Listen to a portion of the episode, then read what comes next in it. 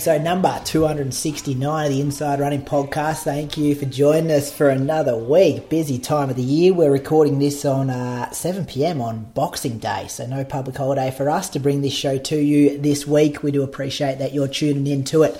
Big show coming at you. Small on running news, as would be expected this time of the year, but big on yearly reflections. We got our uh, 2022 Inside Running Podcast Award Show. So we're going to be discussing, just getting in heated discussions off air, and I told the boys to be quiet so we can get started and talk about that when it actually comes up. Welcome my co-host Bradley Croker up in Canberra. Happy Christmas, Merry Christmas. What's been going on, Bradley, up your way? Uh, yes, it's been a hectic couple of days. We we hosted Christmas this year, so I had yeah, mum and dad and my brothers and their families over. So, uh, and Viv's parents. So yesterday was pretty busy, but um, everything's sort of back to normal now, and I can uh, go back to enjoying my my holidays. That's good. The other co-host, I'm not sure if he enjoys this time of the year or doesn't. Surely it's good for retail, but maybe bad for human interactions. Julian Spence, welcome to you down in Anglesea tonight. What's going on? Merry Christmas.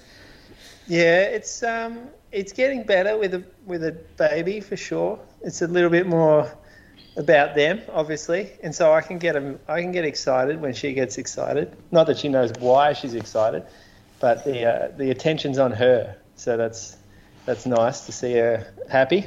Question, Moose. Do you think Christmas Day is overrated though? Uh, for, for sure. Yeah, I, I think um, I've always. Uh, Christmas Day is funny because you're getting a collection of people that you wouldn't necessarily choose to sit down and have wine and beer and a meal with, but you're kind of forced to because it's your family.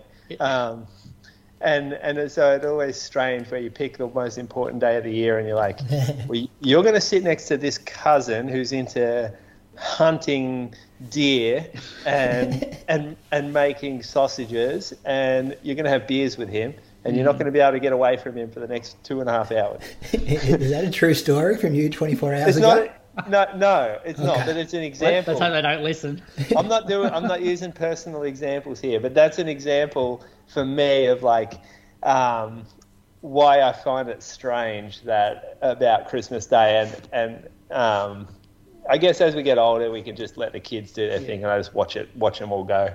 Um, yeah, I agree, Moose. I think it, it definitely po- is polarizing because if you see any of the media in the lead up, there's always the two. It's like, oh, it's the best time of year because family can get together, which for some people they hate that. And then the flip side is how to survive Christmas with the in-laws and you know the extended family. So it's it's very polarizing, I reckon. Yeah, Christmas. Carly was telling me about an article she read, and it's just like rule one: don't bring up politics, the uh, COVID vaccine, or like something else. And I'm like, oh yeah, that that's really funny. So two sto- two like examples of a family getting divided. Dogs. Like, can I bring my dog to family Christmas? No, you can't. And like that was uh, a pretty common theme amongst two people that I spoke to today. And the person that w- wasn't allowed to bring their dog getting upset wasn't me. that got upset, but um, just how quickly things can spiral out of control. Yeah, right. I've never heard that ever, and you had two people telling you about it. Yeah, yes. But I reckon, like, I find Christmas a hard time of year because, like, I feel like I'm sac- like compromising my integrity a bit because I'm not religious. Like, in fact, I, I almost despise religion.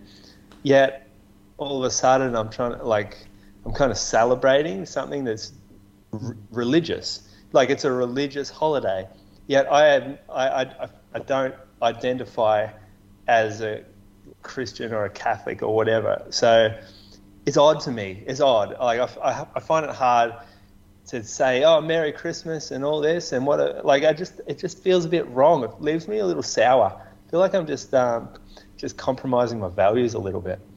But how many people like do you think are out there that actually forget that it is religion based? Because you know it, these days it's all about you know Santa and stuff like that, and it's sort of you know which takes a bit more of the religion out of it. Yeah.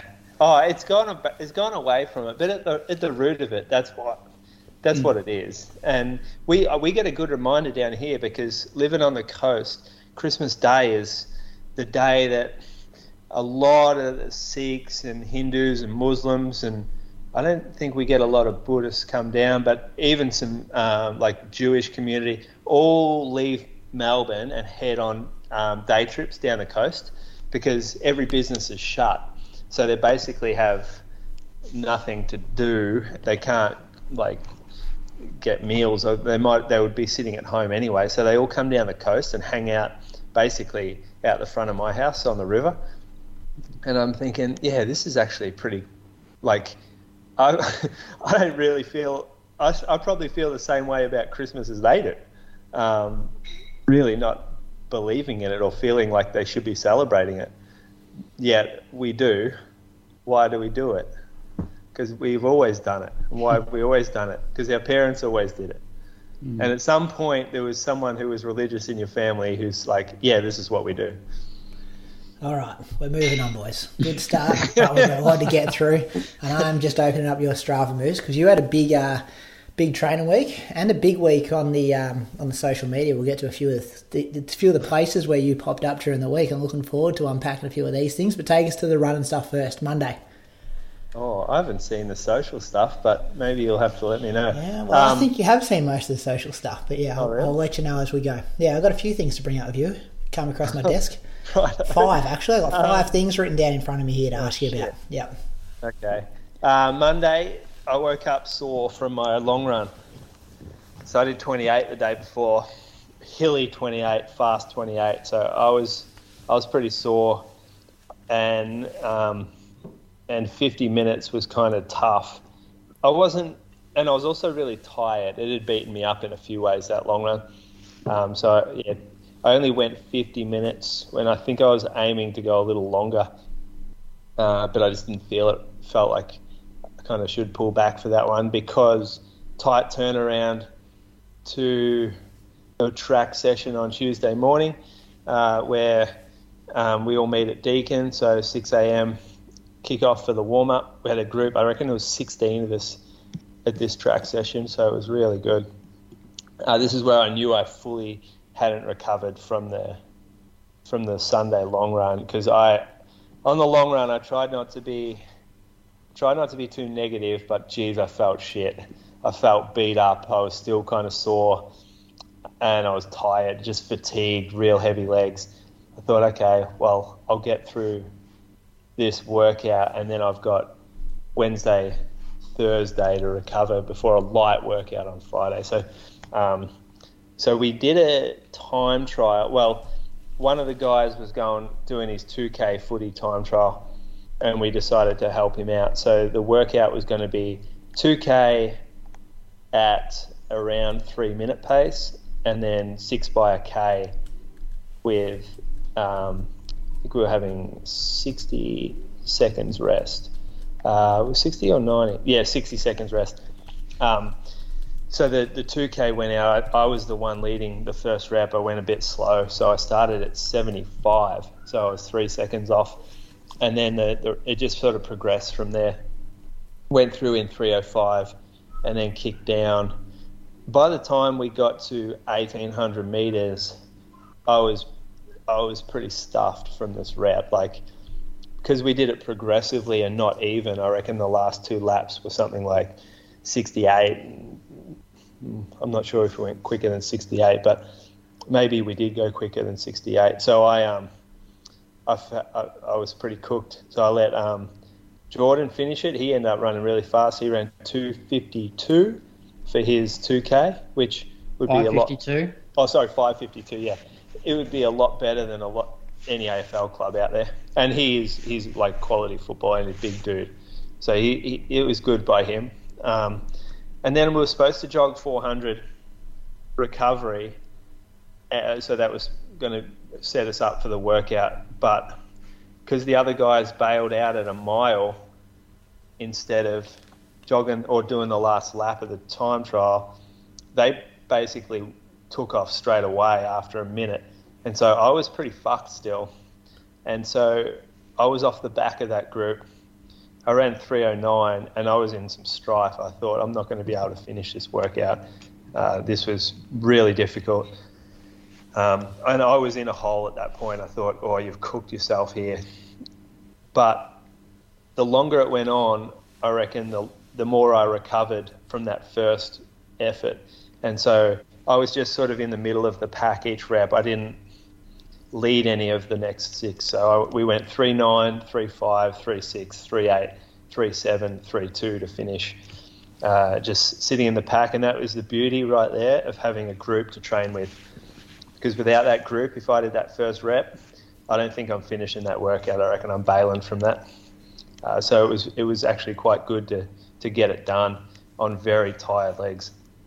I didn't have any soreness in terms of injuries or niggles, but I was just so heavy. Just need an extra 24 hours, you reckon? Would have, even would have even another eight. Even oh, going really? to afternoon Tuesday- session. Well, that would have worked better than the morning. The, it's a tight turnaround, 48 hours, even less, like 44 hours. So, yeah, uh, it, it probably just got to be careful of that in the future. Um, then, so the next day, like at that point, I thought, this is you got to get out of this hole. You got to slow your running right down, and maybe run a bit less than you're planning for the week. So I I just did 10k, 456, so real slow. Uh, same the next day, 10k, 444s, and then we did a workout on Friday. Um, I ran. Well, we had a bit of a group going. It was 40 minutes. Um, it was broken up into two sets of 12 minutes running underneath threshold, about five to 10 beats, and then eight minutes at threshold. So there was no, it was all a continuous run. It was kind of a yo yo though, so 12 under at like marathon type intensity, and then eight above, eight at threshold, more like half marathon, and then drop down to marathon pace and recover. That's that's what the guys had, and I just jumped in. Again, I do it with Ali, so it's not a it's not a strenuous workout for me. Um, we had Hugh and, and Lockie with us running, and, and Matty Gunther was up the road a little bit, going a bit quicker. So that was this is a, not a fast place to run. Obviously, it's like dirt and potholes and a few hills. Uh, but again, group, just having a group, so good, really relaxing and sociable. Uh, then we backed up for a long run the next day. I did 20k on the Saturday, uh, 90 something minutes, and we slowed down because of the race on shoot that's coming up tomorrow night. We made sure this was gentle, uh, so a little bit less hilly than normal and a little bit shorter. So 20k. Got some bad chafe. Oh, I'm, like it's it's kind of scarred up now, um, and it looks like there's a seam that was in my jock liner because it's like a fully defined line right along the ball sack. Like not it's not just like general much detail. It's like it's a cut. Um, so I got to sort that out. Lululemon shorts. They were the which ones were they? They were the um, The kind of grey colour one. uh, you know, they were like a, they're, they're not a half tight. They're the, they're the short, but they've got the, the liner in them Oh no, I haven't got those. that you can put your phone in. Um, yeah, it's it, they're a good short, but this I, something went wrong on this. I didn't. I've been using some some like empty chafe, just trying to get the dregs out of my chafe, and I reckon I'm just rubbing it dry on there now. Uh, Christmas morning was Sunday. Ran ten, ran with Bree, and Pia was in the pram, so it was bloody beautiful down here. Getting out in the morning and um, being able to run as a family, that was that was awesome. So I really liked that run. Probably one of the most enjoyable runs I've ever had. So that the we- the week total, I think it was about 93k. Um, I think it was about that. So a good week, two workouts, a long run, and that was from coming back from nowhere really because I was I was in a hole. And uh, racing, this is a Roo run. He did this last Roo year, didn't run, you? He got the win. Ben Ben Ludbrook, you beat. Um, Is that right? Last year, yeah, defending he was fly- champ. He was big. He was flying at that time too. He was one of the best in the country, I reckon. What's the when he- competition like this year then? Don't know. You never know until you rock up at the Roo Run. Oh, so no Gunther. N- none of his athletes, are, none of it. He Yeah. hasn't programmed it for any of his athletes. Sure, Nah, just gonna- locals, isn't They're going to head into Dawnbusters in a couple of days, fellas. Toby Mende. Dawnbusters. Even know what Dawnbusters is. They talk about this time of the year every every I year, know. Croaks, and they're just these little races that they just love down there. Uh, the Um, Roo Run. There'll be some people that have trained all year for this Roo Run. Okay, Um, we're going to see who's trained the hardest, I guess. we will. Okay, if No, I you're- can't. You can't. The, Roo- the Roo Run. You could have. You could have Olympians showing up. So world it's champs actually. reps. Yeah, there's a bit of. Is there's Ali no doing it? pressure on me. Ali's doing it, so you got to. There you go, Olympian rocking up and a world champs rep. Yeah, it's big time race Danny. Now that they cancelled Bell's Bash, everyone Oh, did they? the coast. Yeah, Bell's Bash gone. Permanently. So, uh, well, they decided to not do it this year. That was the one that Andy smoked up Collis one year. Remember that? No, that was Mount de Surf. Oh, was it? I get confused. Yeah, they're all similar. Yeah. Um, Mount de Surf probably a longer history than Roo Run, a little bit more pre- prestigious. But Brew yeah, Run's only been going for like three years, hasn't it? nah, 2016 maybe. Okay. Yeah, What what else is on this list of yours, Brady? yeah, I don't know about this list. We've list. got five here. I just thought it was a rough week for you, like on the in the like you're the keyboard king, but I felt like you maybe got taken Oh. down a few a few pegs this week. Start off, I think it was Matt Fox early in the week, the king of um, Sweat Elite, called you out on Strava, trying to get you into the wave to race him. You would have seen that one. Yeah, oh well, I did Just see a, it. just a bit of a jab, nine weeks out from the big showdown in Osaka. I, I- it's not quite like that. Um, I'm a bit past my prime. He seems to be, he seems to be all up and about. He's confident. I like it. Yeah, I'm, I'm just there to have fun. So I saw Um, that one. I thought saw that one, and I thought that was good from him. Then I saw. Um, then I woke up actually. Olivia's birthday. When was that? Twenty third. Had a message off uh, Leanne Pompiani's coach Des. Not happy with some of your comments about uh, her performance last week on the podcast. So I thought, well, that's another bit of a jab at Moose. So then I like that one from Des. Um, and then Nitter went you, didn't he? Not talking about the kids' race at Zatopek enough. So then Yeah, Nitter's, well- Nitter's come in with a big haymaker. Like you're copping it from all directions last week. Nah, Nitter's fair point from Nitter. We didn't really cover that. We did talk about Cam. We just didn't give um, maybe second or third enough play. So sorry, fellas. To be honest, I don't keep a lot of track on the juniors. Like it's hard enough keeping your head around the seniors because there's that many performances to follow. But I saw their times; like they were quick times, like unbelievable for, for those age kids. And we've seen a lot of juniors in the past run well, and, and where are they when they're 25? So Yeah, yeah, you can't cover all the junior results because it just gets too big. And then, buddy, I'm checking Strava. I think it was the day before Christmas. And Croaks has known you've had a rough week because he gets exposure to all these messages as well.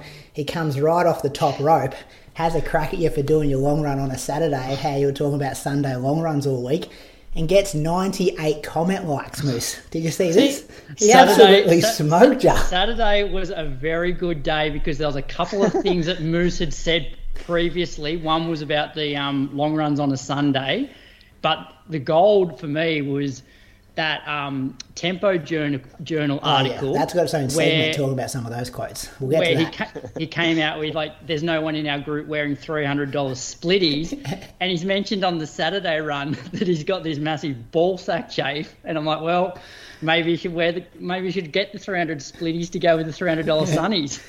Poorly timed from me. That poorly timed. I didn't probably need to mention that. Um, but but Croaks, come on, mate. I changed the long run because I'm racing Tuesday. And I I'm wrote not- fair. I, I I'm wrote not fair. sure why you got so many likes. He for got 98 likes, and you you tried to cut him down in the next one, and you got eight, and then his come in again, and his next one got 97. I don't know if anyone's ever got that many likes on Strava before, ever, Croaks. I'm going to email them and see if anyone's broken 100 before. I liked a few of the other comments, like Brett Coleman, like karma, clearly for like the stuff that Moose has said about long runs, and also Oh. that nobody wears three hundred dollars shorts in his um in his group. yeah. No, I got stuck in the bread on the long run a lot. I gave him heaps of stick that, that day. But I, I was I thought that those comment likes were a bit stiff because Do you go through it and start taking names? Can you click on it and see who likes it? Oh, I, I just started deleting comments after that. Uh, Anytime someone posted something that might get a few likes, I deleted it straight away. I'm like, too many people have seen Croaks' comment, so I'll leave that. but then there were some funny things come through. I'm like, nah, out of here, out of here. That run was your Christmas present to me, Moose. I got a lot of fun. Out, I had a lot of fun out of that. So can I address the Splitties comment or what? Yeah, well, so the Tempo Journal article came out. They got, went down to the Surf Coast Track Club. New Balance decked us out. I think it did say at the top of the article that was promotion for the New Balance. Oh, what was the right, shoe? it was. New Yeah, Balance yeah. More, something like that. Um, and the big quote they led with was No one wears $300 splitties or takes selfies mid run. Whinging and bitching is not tolerated. And then Croaks has got a picture of Moose posing for a photo. That's the thing I couldn't believe. He's bitching about people taking selfies mid run and he's posing for a photo with a professional professional photographer. Post run, the photo was taken. So post run, already like let's just squash that. A lot of people saying, "Oh, you had your photo taken mid run." I'm like, no, the end of the run. Okay, so that that argument gone.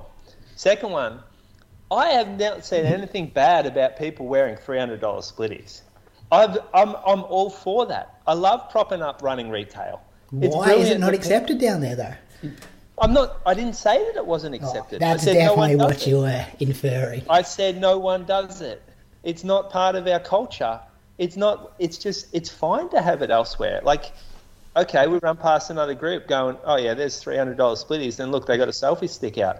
We don't cut them down. We say Yes, that's you have. That's what that quote meant. no. I Yes, felt like you're did. implying that you're real blue collar. Yeah, you're like piss off if you're going to do that stuff in our group. That's what I like. The got. question was asked, what's your group about? This is what our group's about. This isn't me going ahead and saying, oh, fuck all these other groups, they're wankers, they take photos.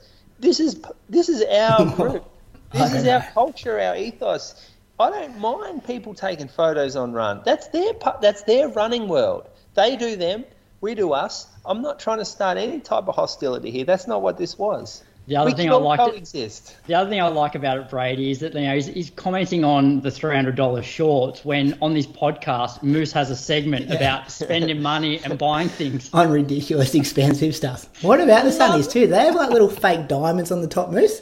You know the girls back at uni back in like 2005 used to have like those sequences on their dresses. That's what it reminded me of. Sequences. Yeah, is that what they were? You know those little diamantes? Is that what they're called? Uh, They looked like they definitely weren't real diamonds, but you know those little fake little diamonds. I'm not sure what happened up at Chuka Way. We don't Um, have I didn't- Bendigo, Latrobe Bendigo. We don't have a union in Chuka, but yeah. Yeah, I swear that was in in like 2006, 2007. I um look, I come off that. I said to the guys on on on the Sunday long run, I said, "You are so lucky. I made you look cool forever. You you you guys running next to me right now, you're going to look back in 20 years and go, "Fuck, Moose made us right there." Anytime I go to a start line, they're going to see the singlet and be like, "Whoa, this guy can fight next to me." Well, what I'm, about I'm staying out of this guy's way because he looks tough. I've heard he's a badass. Just let him do his thing over there. well, what about the quote about the start line in there? If you see their singlet on a start line, there's a good chance the athlete wearing it is going to be towards the front of the race. Whether it's Moose himself. Matt Gunther, or many others, there's a competitiveness of, to the group that only comes from years of hard work. Has anyone in that group Uh, won a race in 2022, Bruce? Well, we got Big Toby. Did he win a Yeah, AV race? That was He's my next one. Where? How come they didn't mention Toby, the bad boy? No, no. They only mentioned the runners that were in the in the profile. I think our group is so big and so successful. You can't mention them all for a small Well, that was little my article. next thing. I'm like, where's the bad boy's name? Here? He's the king of the group and didn't no, get a this mention. is- this was a little article based on the run. It's a promo thing.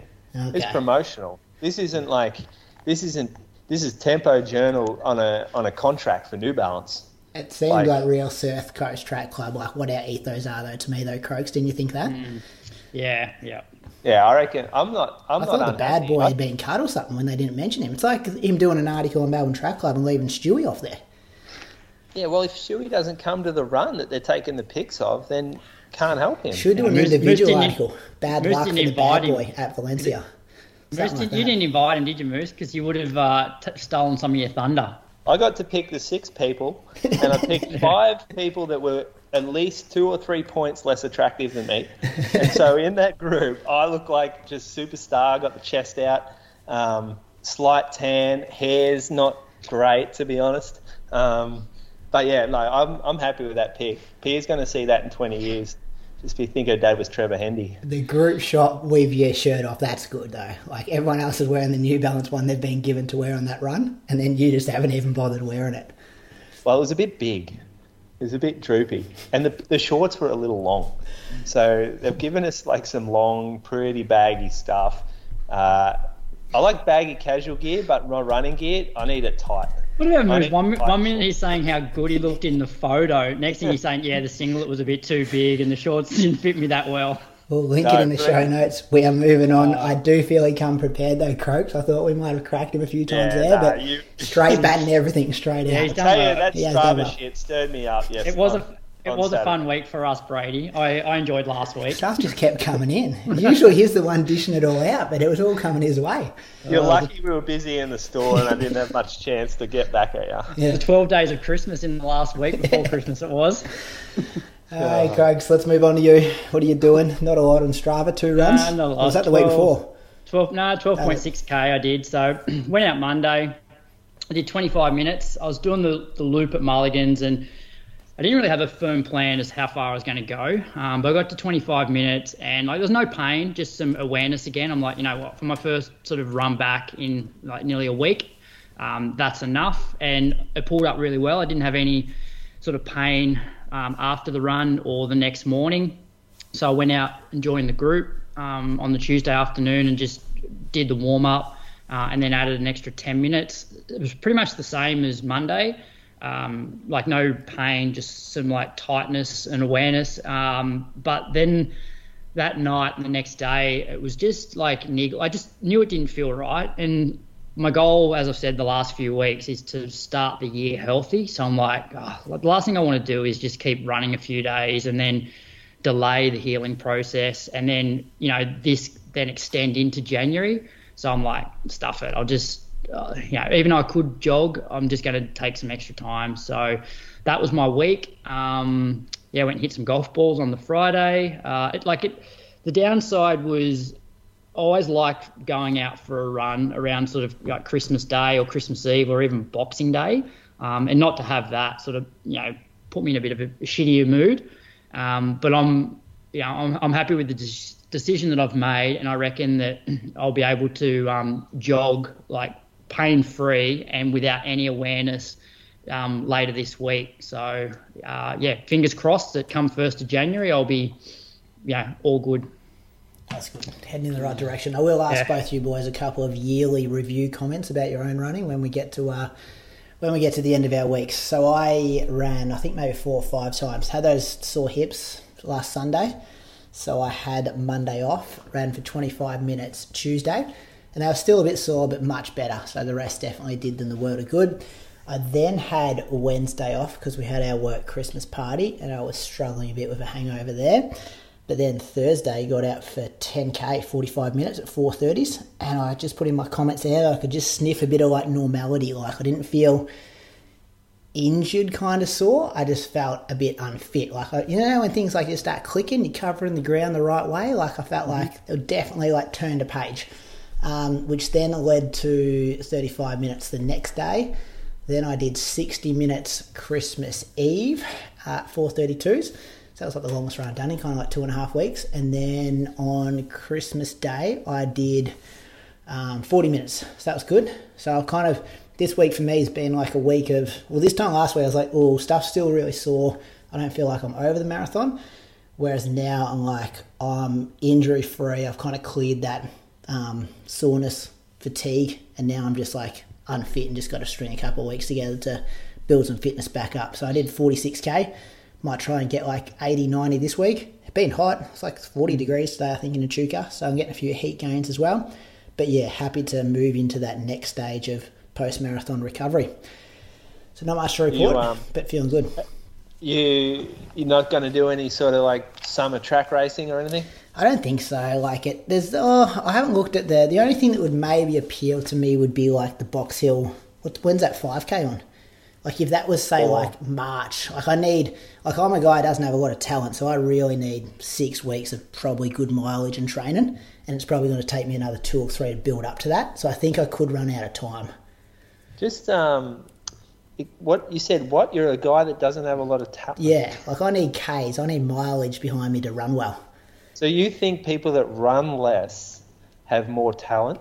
They, so you think people that can perform better off less mileage are more talented. Yes. What do you reckon about that, Croaks? No, I don't agree. I think Brady's just talking himself down a bit. Oh, look at a guy like Jack Rayner can do 120k weeks. Like I could do 120k weeks and be right lucky to break 15 minutes of 5k. Well, But I need to do a- 150k weeks. Like he's got an exceptional amount of talent. I disagree, Brady. I because I've looked back at your Strava recently. You have run over seven thousand kilometers every single years. year since 2015. Yeah, I did that So- maths the other day, Croaks. So who knows how you run off low mileage? You might actually run really well off lower mileage because that, that is a lot of running. Oh yeah, yeah, Like, yeah, Good like thinking, year, Matt. Good year, thinking. year in year out. Like that's that's a huge amount. yeah. It is. It's like 20k a day for eight years. I worked out the other day. Yeah. Ah, so yeah. yeah. For so real? Yeah, maybe yeah. you, yeah. I've done seven. You, I think 7,200 k's a year since 2015, I've had one year ever in my life over seven thousand. and I still can't run a good marathon race. How many? You know what? You, you should do like a um, a backdated charity run, and then you you say "Oh, run across I'm gonna Australia. Started in. run Uh, 20k a day for eight years, and uh, that's going to blow a lot of these charity runners out of the water, mate. yeah, could. Um, should map it. See how far I can get. On that, Brady, it'd be really But interesting did run. now. I did run well this year, Croaks, off that though. You know what I mean? Like I've had, because I've been telling people that like when I ran my 10 and a half marathon PB, I just hit that 10,000 hour rule. Mm. You know, how many years do you need to run? Like, is this, did I run that 2920 this year because of that seven years and now it's starting to pay off? Maybe you should look at running like 130k a week for the first like six months of the year and see how it goes. Yeah, but I actually think something like Midfield. 130 and like being in the gym twice a week is probably better than 160. Well, why And not try it? Yeah, I think yeah, yeah, hmm. and then see how I go. I know, I just know last time, like when I've tried to come back from breaks, I like it takes me a while to get moving, but I'll I'll get a first hand experience that in the next couple of weeks. so, so just getting back to it, you're, what about how Mercy said, I'm a guy that needs to run a lot to run well. And it's like, well, you don't know because you've run so much, you know, for Well, the last, what, seven, eight years that yeah, you could actually run well off low Before mileage. those seven or eight years, I wasn't running real well. Do you know what I mean? Yeah, if you hadn't been running long enough, Yeah. maybe. Yeah, we'll see what happens. 130 would be nice though, wouldn't it? That'd be easy to tick off. So yeah, Moose, to answer your better. question, I'm kind of looking at. Oh, I've got this kind of blueprint print from last year. Like I got myself fit for like run for the kids. I started running alright, I reckon, in like March, April. Oh, yeah. How did you go there last year? Seventh, ran 305k pace. You said it Oh, was a oh, good run, remember? Yeah, but It The deep field. Was a seventh or sixth? Archie and Nath were in front of me. Nath was Oh, yeah. third. I reckon Archie was fifth. Maybe I was sixth. Who won? Liam Adams. Abiri Belay was second. Nath was third. Archie was fifth. Who got? Oh, the guy from um, Western A's. He had an absolute blinder. Shuey. Oh shit. Yeah. And I was happy with the way. Like I was happy averaging three or fives on that course. But anyway, that we're getting off track. But I think that's the um, yeah. I've got. I can almost look at my Strava from last year and be like, okay, might go back to Stawell croaks. Might do that. Moose, get on the track there, getting the spikes. Oh jeez, can't me, wait for that. Me and you got tagged in a little um, Twitter thing the other day, trying to get us both there. Did we? Yeah, someone said get Moose and Croaks, uh, get Moose, Croaks and Brady there. Oh, mate, Twitter's cooked these days. Um, I would, I would love for you not to do Stawell, so we don't have to listen to it. Yeah, well, we're just about to get a recap in our years, and that will come up when I talk about Oh, mine. right. But tell me about yours, Croaks. We'll give it a score out of 10. What did you rate your year? What was your race of the year? And what was your favourite shoe you ran in this year? Uh, you know what? I'd give it a seven out of ten. Because like looking this time last year, I had a a dodgy calf, and not you know, it, and basically 10th of January I got COVID and got pretty sick. So end of January I was the most unfit that I'd been in 10 years probably, um, and I slowly built up. Um, got you know in decent shape by May. Ran Sydney 10, which was um, you know pretty good off you know from where I'd been in January. Remind us what time Um, you run? 30, Like 30? 30, 30, 26 or something. Yeah. Yeah. Uh, and then I decided that I was going to go to Gold Coast and pace, but also finish it. So I had sort of a like not a traditional marathon um, build, but I was you know knocking out some decent sessions, some decent volume for that sort of five or six week period. Uh, yeah, happy with the 223, um, especially given it was you know essentially solo. Um, and then the back end was disappointing, um, largely due to sickness. I had um, like about a month after Gold Coast, a throat infection. Got back for about three or four weeks, then got um, pneumonia. Uh, started to then build up maybe five or six weeks, and then you know got this calf thing, which sort of came out of nowhere, and then that's that's my year. So that middle sort of six seven months was actually really good. Um, just the start of the year and the end of the year just weren't so great. Favorite race? You got a lot to choose from, obviously. Which one are you going to go with? Uh, I probably enjoyed Gold Coast more than Sydney. Sydney, I just felt like I hadn't, and I, I mentioned this um, during the recap. I, I, hadn't done a lot of harder intensity training, so I was happy with 30-26, but the back end of it was pretty like ordinary, just because I wasn't race fit. Um, whereas Gold Coast was, uh, yeah, enjoyable, happy with the time um, and, and the experience. And favorite shoe.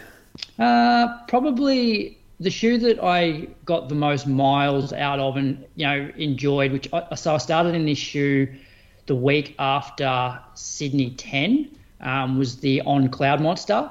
Um, I've had a couple of pairs of those this year, and they've sort of been my go-to midweek long run shoe and my Sunday run shoe, and I've been able to run pretty fast in those and feel good doing it. So that's probably the shoe for me that I um, yeah, enjoyed this year. Good reflection. Moose, score out of 10 for your 2022? Uh, I reckon seven as well. Se- seven. Seven's a real cop out number. Someone once told me, like, give you, uh, talking about a job, they said, give this job a score, but you're not allowed to choose seven. So if it's six out of ten, you're not happy. It's pretty shit. If it's eight out of ten, you're really happy. Don't think about a career change. Yeah, yeah. Said you can't choose seven. You blokes are what both chose. Give, what would you giving my my you, Brady? Yeah, you I thought I was going to give myself eight, so I thought you were pretty generous with seven. Oh, but okay. you well, did recap six, it pretty I'll well. Six then. I'm not. It's your your reflection, and then you explained it well to back it up. I just think seven. Yeah, but anyway, Bruce, keep going. Some Actually, life I advice think in seven's there. spot on because it's neither of those two things you said. Yeah, yeah. So there you go. It it because it's relative, right? My I give it a seven Hmm. based off the situation in life where I'm at, and and so and my goals for the year coming in, I didn't achieve them because I came in the year and I was building back mileage, so I was feeling pretty good. I got COVID in the first week, and then I got into some racing, um, and I ended up running. Um, I ended up running pretty well through Feb, and then in March I got a sore knee.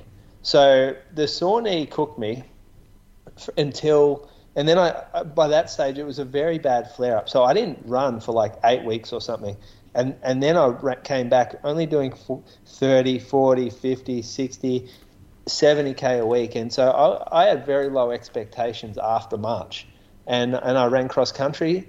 I think I did, oh, I'm going to say six races maybe seven, and I loved it.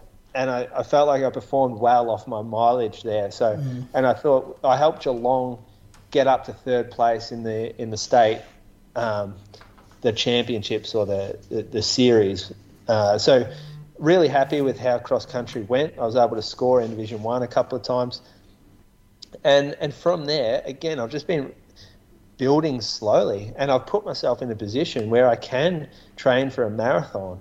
So this this year was quite disappointing, and probably at June first, it was a two out of ten. But I've I'm really kind of I guess proud of how I've been able to stay disciplined and patient and just stick at it, uh, even through some pretty um, ominous times, I guess, and outlooks on my running future. Like mountain bike nearly got me away. I started surfing again and so being able to come back to running even with even with an outlook where I'll never get back to where I was uh, it's it, it, I reckon you take a, a, seven out of, or nine out of ten for the second half of the year uh, and you take the two off it so we're down to seven. Um, and and this is like I've got to say thank you to the group that I train with because without those guys I'm I'm probably on a bike now or I'm surfing somewhere. Uh, so like huge, huge credit to them for, for getting me back and um, and always being there on a certain night or a, or a day or at a race where I can um, feel like I'm part of a team because that's and, and feel like I'm part of the uh, like I have an identity with the group, and that that's what keeps me out there. So massive kudos to those guys. Well, we've got to thank them too, then, Crow, because they've kept our co-host here through 2022 by the sound of things. Um, so good on you, Surf Coast Track Club, building that culture. Favourite shoe moose of the year? Uh, well, Saucony Triumph 20, favourite shoe. Okay, and the favourite race you did? Bundoora. It's classic cross country. Oh, yeah. It's it's the Victorian Championships. Um, Bundoora was the, the round that Geelong turned the season around. I think we got second or third. I think we got Yeah, second. you got that day. second because you helped us beat Box Hill. Yeah, we came back on a countback, I think Mm. it was. So we were second. Um, I, it was bloody hard work. It was one of the hardest races, um, and and I was like, that felt like, or Geelong cross country is back, and it's and it has a good feel to it again. So that that got me so up and You about. all came in together, didn't you? There was like four of you Geelong guys between like 25th and 32nd. Yeah, we were, and we team this was- race. it wasn't a deep team. Mm. It was just a lot of blokes running a few spots higher than what they probably normally would, uh, and and that's what made it so good. Yeah, as I said before, I'd say eight. Like if I nailed Valencia, it would have been a nine. I was happy with the uh, the 10k and the half PB. Like I was. Oh, I kind of- reckon if, if you know Valencia, you probably can't ask for much more, can you? that's a Yeah, ten. You yeah. can't do much more. Like you had a you had a brilliant year of running. It's hard to end the year with Valencia too, because I'm like, oh damn it! Like that's the thing that's in my like memory. I- I'm kind of forgetting all the other stuff that happened, but yeah, it was good. I was a bit pretty unfit. Like Jan Olivia was born very late December, had some time off, built back up, um, and then like what you just talked about, that club culture, like the stuff we did with the Bendigo Bats was fun. It was hard at times to get to ten races, but kind of proud that we did that and we pulled off that season and and just um, kind of created that culture for our team. And then it was good to kind of get away to the the faster races, I suppose, the Launceston and the and the Gold Coast in between to get those PBs. Um, I think my race of the year was probably probably Launceston. I kind of never thought I'd run that quick. Like I always thought I'd just be a guy trying to just break thirty, be like a twenty nine, you know, fifty guy, 29, 55. So to kind of go that 29, I think I ran 29, 25, I kind of just never thought I'd get that quick. And they just worked perfectly. One of those ones where just felt like smooth the whole way and you'd come home super strong. And my shoe of the year would be the Miz- oh, I'm going to say the Mizuno Rebellion Pro because I had so much fun training in it. I didn't get to race in it, but it's the only shoe I well probably the Cloud Monster as well in a in a jogging sense. The only shoe I put on and I'm like, wow, this is different. Um, and kind of excites you when you're warming up, knowing you're about to put that shoe on for a workout. So, Yeah. big things to come in that shoe race wise, hopefully in 2023. I probably would have said that as well, Brady, but I've only done one run in it. But it's, Yeah. yeah, def- definitely will be on. Yeah, the the um, yeah, we're using it a lot next year. It was Um, just a shoe with that wow factor. Like you put it on, Yeah. and you're like, this is like when I put the Vaporfly on for the very first time. Like we've entered a new category of performance racing shoes. I think. I remember messaging you when I got them. I'd just done a, Yeah. a run through down the hall, and I'm like, holy shit! I haven't felt this way in a shoe since I put on the Alpha Fly. Yeah. yeah. Um, yeah. So, hey, Brady, can I say one thing to justify my seven as well instead of a six? Because I forgot to mention this. I think this year has been the first year since 2018 where I actually haven't had massive issues with my body in terms of, you know, locked up through my back and hips. So, although I haven't had a, a great year in terms of, you know, outstanding performances, I've actually enjoyed my running the most this year in the last three because when I have been running, I've felt like a runner. Even even when I've been unfit, I still feel like I've been moving okay. Which, uh, you know, sometimes I'd take that over being fit but feel like you're moving shit because it's just Yeah. not that enjoyable. And we're all looking through this with different lenses. Like I'm very much race focused, and it's like, well, how I went in the races is dictating my score. And you're like, how am I covering the ground? Almost like that's your how how you enjoying the the training. Yeah. And then Moose has got a bit of both with that culture and who he's surround himself with as well. And where we're coming from was different, as, I suppose, as well. Jan first. Anyway, boys, let's thank some Patreon supporters. Moose, do you want to kick things off? Yep, I have to thank you, Mark McComish from Dublin in Ireland. Whoa. Got a few Irish patrons, do we? Not too many, I can't remember reading it. Wouldn't have been too many over the years. There's Yeah, a few. I reckon I met a few in Valencia too. Oh, yeah? Yeah. We haven't really talked about that. Because they knew Mark Um, Kerwin. oh, yeah. They all know Mark Kerwin over there. Yeah, run with him. Is he still run? I don't know. I haven't seen anything results wise, but I think he still gets out. Got a couple of kids. Yeah. Um, so Mark, he's from Dublin, Ireland. His Strava's pretty locked down, but I found out that he ran 23.43 at the 2018 Dunboyne four mile race. So that's what 6.4k. Uh, that's a pretty good time for that. Well, that's a real, that's a really fast time. Consider Yeah. that that? 23.43. 325k pace. Oh, yeah, maybe it's not that fast. Well, Sorry. pretty quick. Yeah, I had my um, eights and sixes around the wrong way there.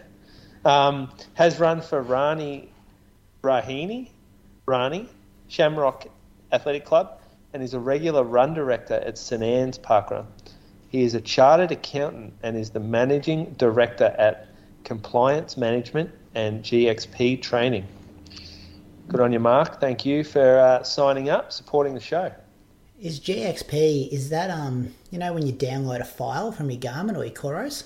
Is that GXP? Is that a GXP Uh, file? Would that no, be something no. to do with that? No, GPX. I reckon. It, I reckon this is more accounting stuff. That's GPX, yeah, geez. GPX. Not, no, yeah, not far off. Thanks for your support, Mark. Croaks, who you got? Uh, I got Thomas Christofferson from Norway. Uh, he ran this year's Valencia Marathon with Brady. He ran 256.14 with uh, splits of 87.55 and 89.19. So not a not a bad positive split. Um, I think he might have qualifications in leadership training and works for Bravida, which is a building and construction company. Um, yeah, in Norway. Good on you, Thanks, Thomas. I'm going to thank Gemma Wilson. Croaks, help me um, say With this suburb. with, with Tangara. With Tangara, ACT. Is it a good suburb, Croaks, up there? Uh, yeah, it's over near sort of Belconnen way, Oh, yeah. north side. Yeah. Yep. Uh, best parkrun result of 22.55 at the Gindiera parkrun. Ginninderra. According to her parkrun profile, she has run 196 parkruns at 28 different locations and has volunteered 27 times. Think she might be a teacher librarian at the Radford College, which is one of the best colleges in Canberra, supposedly, from Yeah. my research. So what do um what do librarians do these days? Like given that most stuff's online, they still do books and stuff we in had the to, library. we moved our library. It's moving rooms at our school, so we had to move 20,000 books last week. oh, any Still- running books? It's still nah. We've got primary school. Those kids aren't reading running books, but um, it's yeah, very much still books where I am. Yeah. Like yeah, they got like an app on their iPad where they can access like an online library, but um, it'd probably be different in high school. Croaks, do you know? Um, I'm not sure. Well, we don't really have a library where I teach, um, but maybe some of the like Radford's a private school. Maybe they still have their um, like a library. Oh really? You don't have one at all? Not really. No. She's on 196 park runs, but she might have done the um, the Christmas Eve, Christmas Day double, and then she might have the New Year's Eve, New Year's Day double lined up to get to her 200. And she might have done a few where she didn't take the, her barcode. Yeah. So she might be over 200. Pretty impressive, isn't it? Quick news wrap here, boys. Vic Milers Club happened on oh, the days blending together a bit here. Was it Thursday night? I think it was. Andre Waring continued his fine form, got the win in 342.8. Beat Jaryd Clifford. Haven't said his name for a while, Clifford, and uh, a bit of a while. I think it was since the Tokyo Paralympics, since his last 1500. He was in good shape though, ran 344.4. Riley Bryce ran 345. It was deep, deep race because uh, that was the A's, but in the B race there were seven blokes that broke 352. Can you believe that, Moose? That's strong. That's That strong, is. isn't it? Yeah. Yeah. was running like 348 the B race. So um, good depth there. Your mate Moose, I think you're travelling to Osaka with her. She's a Mizuno athlete, just announced. I think she's on that same trip as you. Morgan Mitchell, she won the women's in 427.9. Piper Gay was second in 428.7, and Haley Whitsed was third in 428.8. There were some 800s there as well. Davina Smith won that in 209. Rochelle Kennedy was second in 210.6, and Shaney Landon was third in 210.7. And probably the run of the night because it was the meet record. Jack Lunn, he ran 147.6. Sorry, meet record. Vic Milers Club record. Not sure Yeah. what, what terminology they use. Jamie Harrison was second from Collingwood, 148.3. And Luke Major was third, also from Collingwood, in 150.6. Did you catch any of it, Moose? Any comments? Want to move on to New South Wales Milers Club? I don't mind. Give me something. No, I didn't see any of it. Thursday must have been an event or something, was it? Yeah, it was hard to. Yeah, I was the same. I think they were pretty late as well. I think those B boys, because we had a couple of young Bendigo kids in there. I think they were on at like nine forty p.m. or something like Oh, that. Yeah. Late yeah. one for them. Uh, Croaks, you want to quickly take to New South Wales? Uh, yeah, so in the women's 800, Ruby Madden won in 213.8. Aspen Lambert was second in 215.2, and Zoe Woods was third in 216.67. Uh, in the men's, Riley McGowan, who's uh, yeah from Canberra, he won in 150.22. Uh, ben Jagger was second, 150.7. Uh, Obsa Yusuf third in 153.01. Uh, and then in the men's 15, Cameron Musgrove, another Canberran, uh, he won in 349.34. Daniel Williams, now this is impressive. He's 15. He finished second. Uh, he's from Byron Bay, ran 349.74, which I believe is an Australian under 16 record. Um, yes, that's pretty incredible. He's one to look out for in the next few years. And Luke Boys was third in 349.82. In the women's, Georgia Winkcup, uh, she won the race, uh, pretty much a solo effort, 419.04. Uh, Neve Allen, second, 425.96. And Tia Brady, third in 436. Some depth getting around the country, isn't there? And some, sorry, some talent. There's Some absolute talent. 15. Yeah. 349. Yeah, that's crazy fast. Uh, the other bit of running news was the Olympic Committee announced the Paris Olympic Standards 2024. Um, the most notable point here was probably that the qualifying period is already open. So Brett Robinson and Sinead Divers' recent marathons fall within the qualifying qualification period, which is important because the men's marathon standard was 208.10. So a very hard one to get. The women's was 226.50. So kind of you know, you're not expecting many men to get that, but you're probably expecting six or seven women to get the women's Yeah. one. So um, it's funny how it works like that. Very quick, 144.7 for the men's 800, 333.5 for the 1500. Not going to cause our boys any issues there, though. I think they're all quicker than that. 13.05 for the 5k, so that's difficult. And 27 flat for the men's 10k. So you've got to beat the Australian record by what, 15 seconds, 12 seconds to, um, 15. to get the time. And then 8.15 for the steeple. Women's is 159.3 for the 8, so that's pretty tough.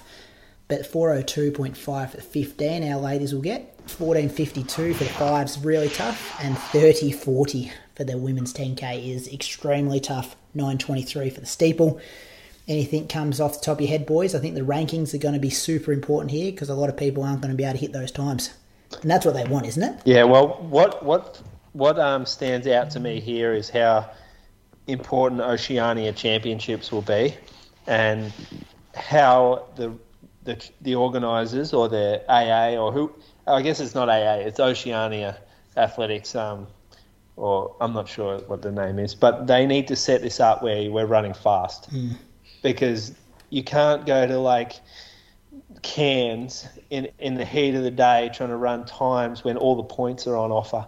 Um, I think this needs these races need to be set up because there's going to be a lot of Australian athletes going there trying to accumulate good points um, and run fast so that they get that the the the ranking point entry because these are all set up to kind of be 50-50 50-50 I mean 50% of, of are auto qualifiers and 50 are rankings um, and so you look at 27 flat for a, a men's 10 and you go well rankings is going to play a big part there for for a lot of countries Would it be ever worth? Because I always go places where it's hot, isn't it? Like I've never heard of. Um, what's probably happened, but I've just never heard of it. Oceania's been in like Tassie or Melbourne. Like, would it Yeah. be worth them just doing the distance races somewhere where it's cooler? oh you I think it's it has like to be in the same spot? Is that too much work? to have to look up. Uh, you can do it all in a cooler environment if you if you're prioritizing the uh, progression of athletics. That's what it has to be. Yeah, but sprinters be- like it hot moose. Mm. But you can't cater just for one type of athlete. Like Sydney in winter is not ridiculously cold. You know what I mean? Um, like yeah, okay, it's not ideal. It's not ideal sprinting weather, but you you're never going to get an environment that caters for both sprinters and distance runners. How, how hot do sprinters like it? They they like it pretty hot, I think. Do they? They like Yeah. it hot, Moose. Yeah, Yeah, right. they Wow. like it real hot. But if you're if you want to get distance runners qualified, you know, as Moose said, like going to Cairns, you know, in the middle of winter, it's still too hot. Yeah. Uh, so they need to, you know, have it in winter. Um, in like Advertise it early too. It's got to. Athletes have to make plans for it. Almost like if this is where you're going to try to get your qualifiers at in terms of ranking points. So you've got to base the season around it almost. Yeah, it'll be interesting. Hopefully, they're having those conversations behind closed doors at the moment because it's going to play a massive part. Uh, I'm thinking we might go listen to question boost on the loose, and then we'll go we'll wrap up all the awards in one hit. Boys, happy with that? All so right. question, Krugs. Yeah, so a while, like a few weeks back, somebody wrote in. I don't have it in front of me, um, but the question was, "What are your goals for 2023?" And Croker, it can't be just to have fun. so that, I remember that's I remember that's what the question was. I just can't remember who wrote it. Good question. Do you want to actually move that to next week? this show's all in about reflection, and let's get Yeah, right. goal setting next week. All right. Because then, and I also haven't thought too much about this yet, so we can start thinking about some stuff. Yeah. All right. All right, Moose on the loose. You got something, Moose? Um, well, outside of the poor humour popping up in my Strava, like, and also just people pigging back on not funny comments with liking it. Just in, I, th- I thought that was pretty like just Pe- real People low have level, spoken, Moose. Just basic real low level stuff. I'm starting to worry about the intelligence of my followers, but.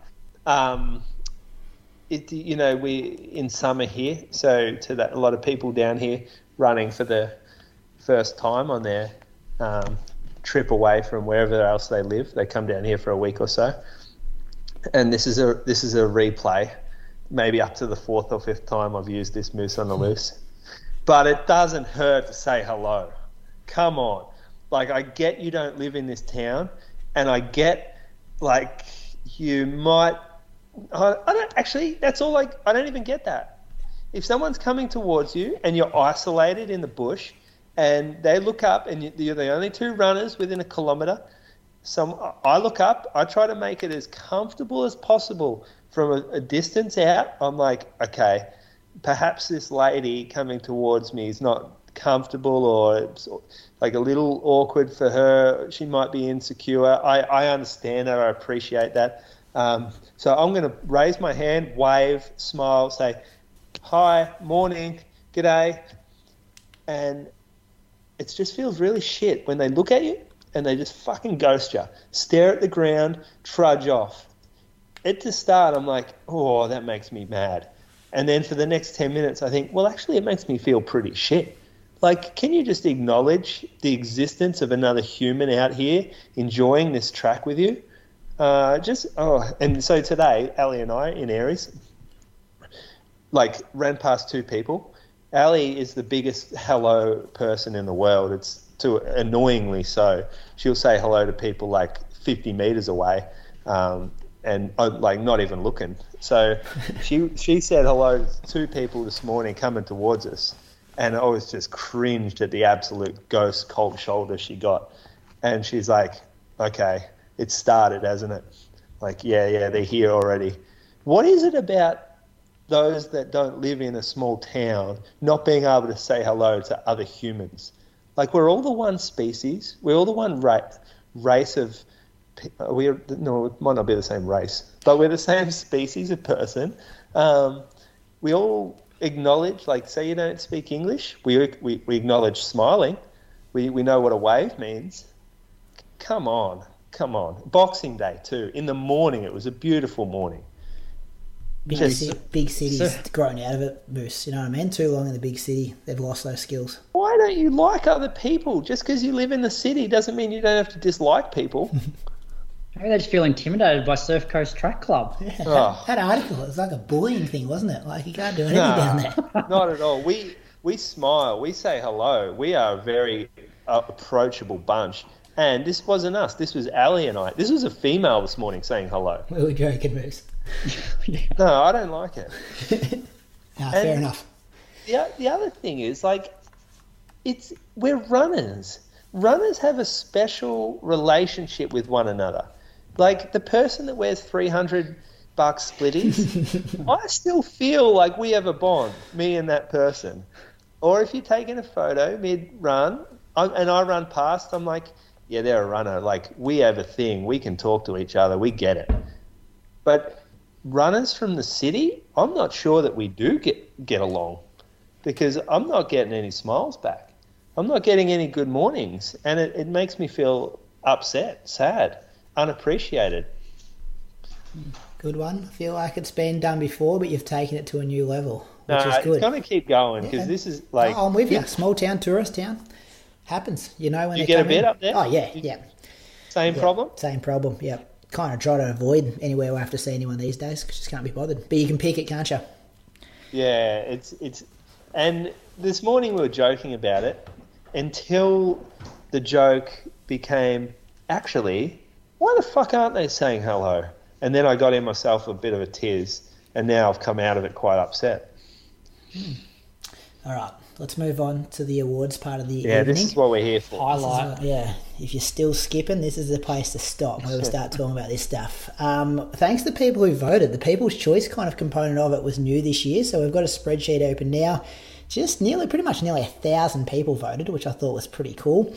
They didn't all vote on the same questions. Uh, we made the first two optional: the performance of, I mean, mandatory, the performance of the year and the athlete of the year. So you had to vote on those ones. But the other ones, we just uh, wanted some suggestions, some of your answers there. Um, I don't want to start with performance of the year, boys, because I feel like that's one of the big ones. Do you want to start a bit easier than that? Do you want to start with most improved athlete of 2022? Happy with that? Yeah, all right, we can't see right, each other's answers. We're all working off different documents here. I'm hoping you guys have done some homework, but let's start with that one. Croaks, you're trying to bring in different criteria. You think there should be rules about who you can vote for, things like that. Have you got some kind of criteria that you go for when you're thinking about most improved? Uh, so most improved is somebody clearly that has improved, but th- this time last year, you wouldn't think that they've achieved what they have achieved this year. Yeah, that's a good point. They've Yeah. come out of nowhere, sort of thing. Yeah, like they've Yeah. or, or, or like stepped up to a new level. Um, I've- look, I've got more rules around the ones to watch uh, Okay. category, but this one is definitely and for for me the tiebreaker is if I put myself 12 months ago, what's been which one have I been most impressed with in terms of what they've achieved given where they were last year? Yeah, Oh, yeah. and, and That's and fair. look, and I reckon there's uh, like I, I really struggled to narrow this down. I, I had about I had four um, initially. Um, Do, oh, do you want me to list the Do you want me to list the four that I had like shortlisted? Yeah, I do have do I do have my oh, standout. Moose Okay. told me I'm only allowed to say one name for men no, and women. no, that's for ones to watch. Oh, that's the one to watch. Yeah, no, like okay. I'll still give you my answer, but in terms of the the short list, I had Leanne Pompeani, Abby Caldwell, Abby Cole is most popular amongst our voters. Yep. Uh, I had Nat Rule, um, and I had Ky Robinson. So just for some background, um, so Leanne like has been sort of on that national scene for quite a while, um, but some of her, but this is the first year where she's really beat some of the big names. Um, you know, winning City to Surf in the second fastest time ever is is bloody impressive. Um, so and like her PBs have come down a little bit. Probably like the 5K was like the most significant one, where she um, went from like I think close to 16 minutes to like 15, 20, uh, and she could probably run faster right now if she ran a 5K. Uh, Abby Caldwell, she went from 207 in the 800 down to 159, 407 down to 404 in the 1500. Won her first national title and also won a Coms Games a Com Games bronze medal. Uh, Nat Rule went from 416 to 409 in the 1500, from 1539 to 1506 in the 5K, and also um, got a start at Com Games and World Champs. And Ky Robinson went from like 1350 in the 5K to 1311, um, debuted in the 10K and ran like sub 28 minutes. So they were, they were my four. Yeah, they're good for. He's that's, done some that's homework good. too, hasn't he? Yeah. It's like he Mate, wants to win it himself. Who's the best This host was Christmas answers? Day. Yeah. Yeah. And, and so, and it, you know, if I look back at, all right, if I was to look at all of these for this time last year and look at what they've achieved, I've, I've gone with Abby Caldwell um, because she's sort of stepped up um, on the world stage more so than what the others have. Even though they've all improved significantly, I feel like Abby was the one that, um, from an international standpoint, uh, made the biggest breakthrough. So 90, you can't argue with that. 96 people agree with you, Croaks, on the uh, Yeah. voting. The only other person that you haven't mentioned, Moose might mention him in a second, so I won't say it yet, but there is some person that got over 50, and that would be the second highest. Okay. Well, I'm not Oh, mentioning. sorry, Leanne. Oh, how many did I say for Abby? Oh, actually, Yeah. Le- I yeah. thought Leanne and Abby were very similar when I did the quick math on it. Same. How it I thought you did a great job there, Croaks. Leanne 102, Thanks, actually. Moose. She was the highest person that voted. Hi- highest amount of votes that come in for that one. I I feel like Leanne on the voting would would get a lot just because of like the recent results. Um, but if you think about Abby, like 207 to 150, like 159 is getting like world class in the eight.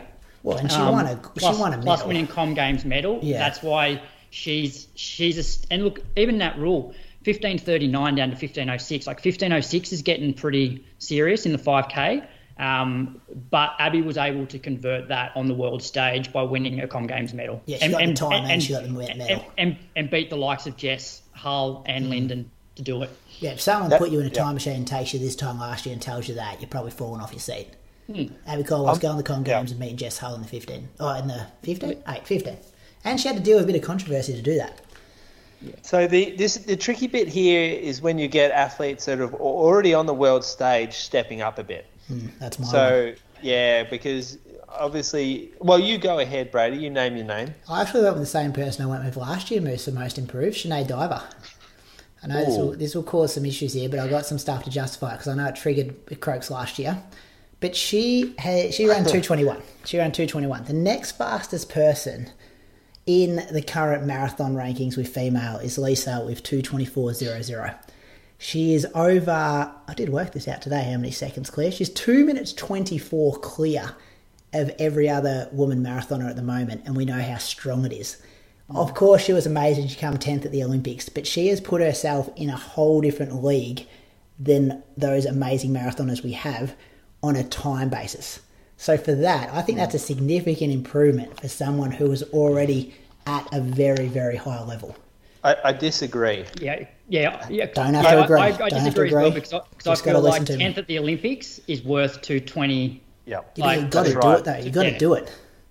221 can't just go has- hypothetically, it should be somewhere there. on the standings in terms of like if her 10th at the Olympics elevates her to a great of ours 221 is a is a Takes you to the plateau greatest. Great. Moves to the greatest, from a great to the greatest. I don't think it's better than She's in a 10th at the contest. It's two. Olympics. What's your own two twenty one thirty? Didn't and she? What were the seconds? If, if we're going back to the rules, if we're are standing no here, rules. if, if we're standing here this time last year when Sinead has just finished 10th in the Olympics in the marathon, and you say, all right, what time would you expect somebody who's finished 10th at the Olympics to run for on a flat marathon course? You'd probably say 221. Whereas it was Abby, hot croaks, if- wasn't if it? There was the hot factor, and did she go prepare the- better in the heat to get that tenth? And how many people she- were at the Olympics? Like, Yeah. I don't think uh, two, she won two twenty one thirty four. If you told me this time last year that Sinead Diver's going to run two twenty one thirty four, I would be. I think she was going to run quicker than her PB. Remember, her PB was two twenty four.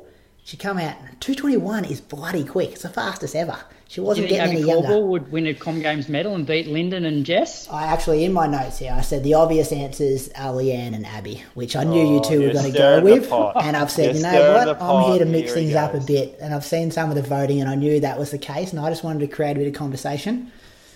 you don't tell us that It's No. fair. It is like yeah, Sinead. It is a significant improvement, um, but tenth at the Olympics is you know like is probably on par in a way. You know what will make it more significant if those other girls don't run similar times this coming year, 2023.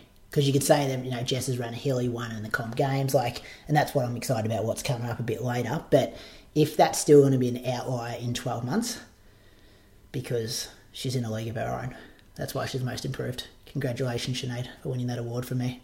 Did you have someone else, Moose? Um, no, I didn't. Uh, no, I didn't. I kind of had Ky Robinson there. However, you've you convinced me. It's Abby Caldwell. It's Abby Caldwell because of the world stage thing. Yeah. And sure, she probably would win more races if she didn't go to the Com Games and the World Champs. I mean, sorry, the Com Games. She did not go to the World Champs, but um, she would have domestically. She'd probably win more races, and and so uh, I, I'm- I'm with you on that. My answer is um, Abby Caldwell. The other one that came up a lot, and they're using the same thinking I am, is Jack Rayner. But was already, Yeah, well, we kind I of was already at that. Yeah, did Yeah. you? Yeah, I he got considered over Jack. fifty. Yeah, Yeah, because he's come out run Australian record, but I went back to his 61 half, his he basically demolition of the Australian running scene, um, his unbeatability at, at every domestic fun run, and so I couldn't I couldn't put it him because we knew how good he was, uh, and and so yeah, no, it wasn't him for me. Well, do you want to go with performance of the year next? This was uh, this was a standout winner on the voting. Forty one percent of the votes went to the one performance. Twenty four point five was the next best, and then nineteen point six, and fourth was eleven point six. Everything else was kind of like insignificant to even talk about. It was like one percent. So the big one. I want, yeah, well, you guys tell me what you went for first, and I wonder if you match up to this one. Okay, so performance of the year for me was Sinead running the Australian marathon record, and and the reason she will hate this, the reason comes down to her age. Uh, like this this standalone competes again with Brett running the um, record for the, the male record. However, if if we're factoring in something that has never occurred in the world before, the she's broken a world record by doing this, a Masters record. Yes, Australian Open record, but doing this as a 45 year old is something that's never happened ever. This is this is a world first. Uh, she's basically defying, uh, almost defying so- science. She's groundbreaking. She's inspiring the entire kind of masters community. Really, uh, she she's inspiring everyone. But there are so many people and endless amounts that come in the store and tell us, "Oh, you see what Sinead Diver did? Yep. Well, there's still time for us, isn't there? It gives us some hope." And maybe that's a cop out, and Sinead probably not enjoying this conversation, but it's a real thing that's going on. The whole world was talking about it when she did it. Like this got the attention of the running world. So if you bring the age factor into it, and there's talk of that young kid from Canberra, Cam Myers, potentially going to break four minutes for the mile and take Jakob's youngest ever person He, to do it. he hasn't This- done that. I know, but so if he does it, would you then say this time next year that's performance of the year because he's the youngest person to ever do that? No, no. That I don't need to use hypotheticals. Hypotheticals aren't I'm, part I'm, of it. I'm really surprised by Yeah, this you- from you, Moose, You're because you are the age factor. Yeah, like we are looking at an open category, Category, here. yeah. It's not age related, and like. No, we're yeah. looking at performance of the I- year. yeah, exactly. And all right, well, do you want to tell? Do you want me to tell you who I think performance of the year is? Because it's definitely not Sinead. To, although that to that Moose's performance credit, was that that was third. That was nineteen point six percent of the people voted for that. So there's people agreeing with him. Yeah, all right. So I've gone with Ollie, um, Com Games 1500 metre final. And the reasons for it, uh, there's a few. One, um, it was the first time that an Australian had done it since Herb Elliott back in 1958. The fact that he beat the current world champion to do it, he beat the previous world champ. So he beat um, Jake Wightman, who won the world champs a few weeks earlier. He beat Tim Cheruiyot, who was the previous um, world champion. Um, Josh Kerr, who was the Olympic bronze medalist. The way that it was run, it was the second fastest time ever by an Aussie. It was a PB, um, you know, half a second behind Stewie's Aussie record. Um, and like like his performance was world class. Like yes, like Sinead's performance is incredible. It's an Aussie record, but she's not she, she's not getting close to beating a world champion doing it. And if we're looking at an open category here, like it's got to be Ollie. Doesn't have to be.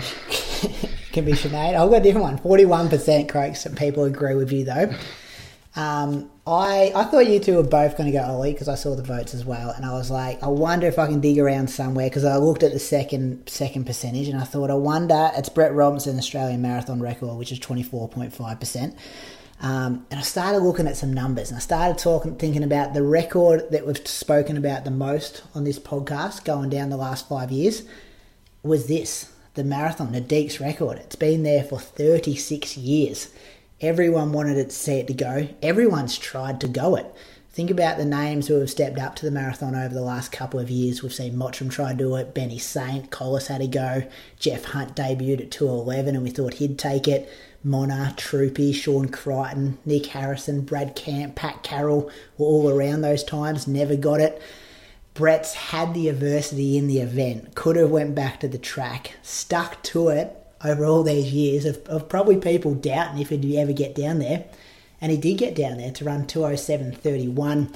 Um, I think it's performance of the year because the Ollie Factor croaks. This was the only little tiny asterisk I had next to the Ollie Factor that all those boys peaked at the World Champs. 20 days later, they rocked up to the Com Games. Was he racing them at their best?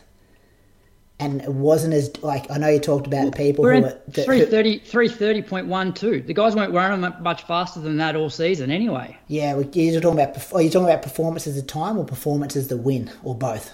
Well, both. Like Yeah, he both. won it in Yeah. It's pretty 330.12. I kind of agree with you, but I'm just trying to generate a bit of conversation here. But maybe, but I think Brett's performance was was bloody good. I think Yeah, it's but- but we look at no- things and go. If you said to me this time last year, what's going to be more impressive, someone winning the Australian Commonwealth Games 1500 or someone breaking the Australian record at the marathon, I'd have to say the marathon. But it depends if it's if you're looking at the field that Ollie had to beat to win the Com Games Do, gold. do you know who were fifth and sixth in that race in what? in the that final you're talking about with Ollie's Yeah, Jake Heyward, and Sam Tanner? Sam Tanner, and A- so Abel Are Kipsang they was top of the world was guys? Those fifth and sixth though. I know he had to get. not- O- I know he had to get over three good guys, and I, I, I love Yeah. him, and I love the race. And it's going to come up a bit later on for me, but I think they're on their way down, and he was on Who's his Jake way. Heyward? Yeah, Moose hadn't even heard of these people in this race. He's a Chris. UK guy, so he went to the Olympics as well. Um, He did run three thirty one but for the, coming but fifth. the point I'm- is, if, if if we're talking performance of the year, like how like what Ollie did is world class. Brett, like okay, who's who's the best marathoner in the world? yeah, like, probably if Ali Brett's- Kipchoge, I reckon. You know, Brett's still six minutes seven min- seven minutes behind, whereas Ollie is beating world champions to win this race. Yeah, from like twenty days Yeah. earlier. Like, It's a good. It's a. It's, It's a good- It's a good yeah. performance. It's, It's a good But not the performance. best, But an it? Sinead Diver oh. at 45 years old running 221, something that the world has never seen before. Brett I'm glad the majority, I'm glad the um, public uh, agreed with me. Well, it's interesting because I was listening to Brett's podcast and he actually voted himself the winner of this category as well. So he agrees with me. So that's good that he's on the board. uh, race of the year, boys. What was your race of the year? Can I go first this time? Mine was Ollie Hoare, Com Games gold medal, 1500. So many storylines, so many like uh, world champs of current, past, and Olympic bronze medalist. Josh Kerr, he did nothing. He was in last place, I think. Bruce McAvaney made it the race of the year on the microphone the Australians and Brad Croker absolutely froth Commonwealth Games. So um, it kind of it was in your face. It was on primetime TV. People were talking to me about it in the staff room at lunch. And he had to get over the current world champion. He ran 330.1. So it was just an amazing race of the year. Not quite performance of the year, but race of the year for me. Moose, what do you got? Well, yeah, race of the year. I I I read this question as what did I love watching Yeah. the most, and so I loved watching women's com games marathon the most. So I love watching Jess Stenson, who is a friend of the show, one of the best people out there, coming off. Uh, well, not really coming off anything. I mean, she obviously had had a, a baby and got back that way, but oh, she may have had COVID before. Did she have COVID in She St. did Moritz? between Gold yeah. Coast and yeah.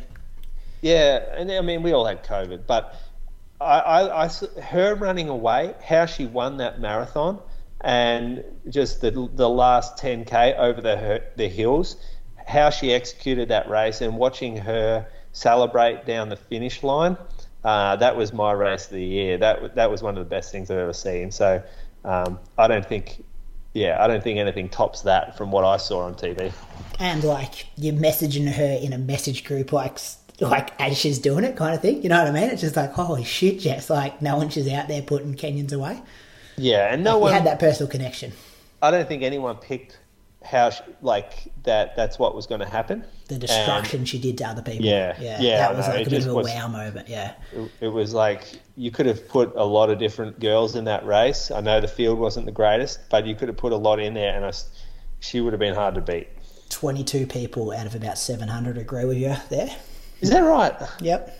But Oh, but I'm thinking there'd be a good 500, 600 Ollie Hoare here. But Croaks, who are you going with? Uh, so it came down to two for me, and my criteria for this one is what race sort of gets me up off my couch, going, "Holy shit! Like, what am I? What am I seeing here?" And it was um, either the world champs 1500 meter final where Wightman beat Ingebrigtsen, um, because you know no one really expected that to happen. Uh, everyone thought that he would like, know, he's basically unbeatable all year um, or it was Ollie at the Com Games. Um, and so, from an Aussie point of view, it would obviously be that one. But I, I think because you've gone with the um, you've gone with that one, Brady, I'll go with the World Champs 1500 because that was probably a little bit more of an upset and you know um, a bit more of an excitement factor in terms of like, oh wow, he's he's actually um, he, he actually can be beaten. Did you watch? That is. Yeah, that was. Did you? That was insane. Just watching that. Um, did you watch Ollie live? Yeah, I did. Yeah. I was, I was crook. It was like 10 p.m. or something like it. that. I remember that our kids weren't sleeping real well, and I decided to go to bed, and then I just woke up, and I'm like, oh, one of the. Oh, like seeing it live would have been so much better than watching the replay, Yeah, yeah. knowing the result. Good chat there. Um, most consistent. Now, this was one that we left off promo on last week, and we left off the form. That was our accident, just slipped our, our minds. But this is one we was talking about in the past. Who you got here, boys? Most consistent, hard one, I, isn't it? I, I didn't do the work here to go back, um, but what what does jump to mind for me is Abby Caldwell. So pretty much every time she got out there and raced, she performed, she executed. So she was almost unbeatable in Victoria through the summer, and then went overseas, got her qualifier very quickly, came back prepared, did com games again, basically. Um, executed it as best that she possibly could have. So every time she raced, she raced really well. I, I don't is consistent. I don't think means you have to race often to be consistent. You just have to get it right more often than not. And she got it right nearly every time she stepped out there. Yeah, good one. Hadn't thought about her. Remember, she did the double at Vic Milers Club. She win an eight, Yeah. and three k or something look- like that. Like, but and it's Vic Milers, but it's still yeah. Yeah. When she that's toes the she- line, you know it's going to be a good She result from her. performs when she steps out there, like, and I think that that that, and I haven't put a lot of thought into that, but she's just the person that I thought, like, oh yeah, she didn't have a bad one really. Yeah, Croaks, who you got? Uh, so I didn't narrow it down to two. It was Ollie, because outside of his world championships, he's pretty much in the top handful of every single race. And we're talking like, you know, Oslo Diamond Leagues, Prefontaine Classics, um, Wanamaker Mile, which is like Millrose Games. So, like, outside of the world champs where he bombed out, he's like in that top three. Actually, so world champs, he bombed out, and um, uh, which was at the Lausanne Diamond League. He finished 12. We were sort of having that injury, but outside of that, pretty much top three or four. Um, and Peter Bol is the other one because outside of a ninth at Diamond League, he finished and also ninth at one of his Diamond Leagues. He finished seventh at World Champs. Outside of that, he didn't finish any lower than third, including like heats and semis of World Champs in every race. So they're my two. I, I probably went Ollie just based on the amount of amount of races that Ollie did um, compared to Pete. So yeah, I'd go I'd go Ollie. Moose's dog disagrees with you, I think, Croaks. Yeah. the thing with the consistency though around the world champs, like, can you, if you're thinking about in other, like, it's his most important race of the year. Agree? Disagree? Agree? Yeah, I agree. But if you're looking at I know he's probably know, he's raced a lot though. if you're comparing it to somebody who's not competing at quite the same level, and not, they're, they're finishing top few in, in race, like you know he, hmm. the, the races that he does, like ninety percent of them are like you know almost world championship finals, and to be coming out top three or four in those is pretty incredible. Um, but if you're looking at it from a numbers point of view, like Pete Bol, seventh at World Champs, which you know is pretty good in the 800, um, won one poor Diamond League, and outside of that, did not finish any lower than third. Yeah, it's good research from you. I must admit, because this one we forgot about and it come on later, I also didn't do like most much research. But I thought Jess Stenson deserves a mention because the, when she runs marathons, she gets it right, and she did that twice in 2022, which is what you can expect from a marathoner. Two good marathon performances, Commonwealth Games, New York, pulled off the double. Um, she's safestly our most consistent marathoner, men's or women's, to put your house on when she stands on the start line. So I thought thought that was from me. Um, ones to watch in 2023. This is where you wanted to implement a few rules here, Bradley. Yeah, so my rule for this one is you want to treat the athletes like shares on the stock market. So, for example, Ollie Hoare, Stewie McSweyn, like their share price right now is is pretty high, and of course they're ones to watch next year. Um, just like your big bank shares are, you know, they're going to be they're going to be good this time next year as well. But uh, yeah, so you want to you want to pick somebody whose share price is quite low at the moment, but this time next year you you would have made a fair bit of money on. Oh, good from you. this is. Yeah. So you're find, trying to find a diamond in the rough, yeah, Is that what yeah, you're thinking? Yeah. Essentially, yeah. Who has the biggest um biggest growth in their share price over the next year? But yeah, if you can get is... if Apple or Google are expensive croaks, but you know they're going to return fifteen percent, you're still going to say them, aren't you? But this is where, no, like last, not. this is where, like last year, you go, yeah, Ollie Hoare's one to watch. And what like, did he well, do? What did he do? But he won like, okay, gold medal.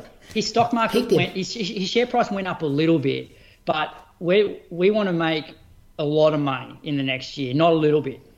There's a, it's a competition. Like, look, put it this way: it's who has the most growth. Is that what you're make. saying? It's, yeah, yeah, exactly. Okay. It's yeah. who has the biggest percentage of growth. Yeah, I think I'll fuck this up then.